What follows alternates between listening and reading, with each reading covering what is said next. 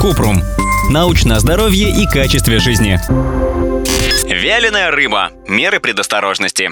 Рыба – источник белка, витамина D и омега-3 полиненасыщенных жирных кислот, которые полезны для сердца. Мы умеем по-разному ее готовить. Один из способов – вяление. Но здесь нужно кое-что знать. В процессе вяления из рыбы удаляется влага. Бактериям и грибкам вода необходима, поэтому они не могут долго жить в такой среде. В результате правильной обработки получается безопасный продукт, который можно хранить несколько месяцев. Кажется, что ничего сложного в вялении нет. Поймать, почистить и забыть на солнце. Однако рыбу с рук лучше не покупать. И вот почему. В плохо обработанной вяленой рыбе могут сохраниться бактерии, которые вырабатывают бутолотоксин, один из сильнейших ядов.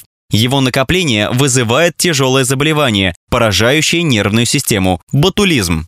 Всемирная организация здравоохранения пишет, что пищевой ботулизм – это редкое, но потенциально смертельное заболевание, которое вызвано неправильной обработкой пищи при домашней консервации и ферментации. Есть описание случаев заражения кошачьими двуустками, червями-паразитами, которые поселяются в печени и вызывают заболевание апистархоз. Черви живут в пресноводных рыбах, типа карпа, леща, воблы, и попадают в организм человека, когда он съедает сырую или недовяленную рыбу. Вяленую и сушеную рыбу солят для более яркого вкуса. По данным Всемирного фонда исследования рака, частое употребление подобных соленых продуктов повышает вероятность развития рака желудка. От вяленой рыбы не стоит отказываться. Риски не такие большие. Однако два совета для безопасности. Выбирать рыбу из соленых водоемов и не покупать с рук. Ну и если на рыбе плесень, сразу в мусорку.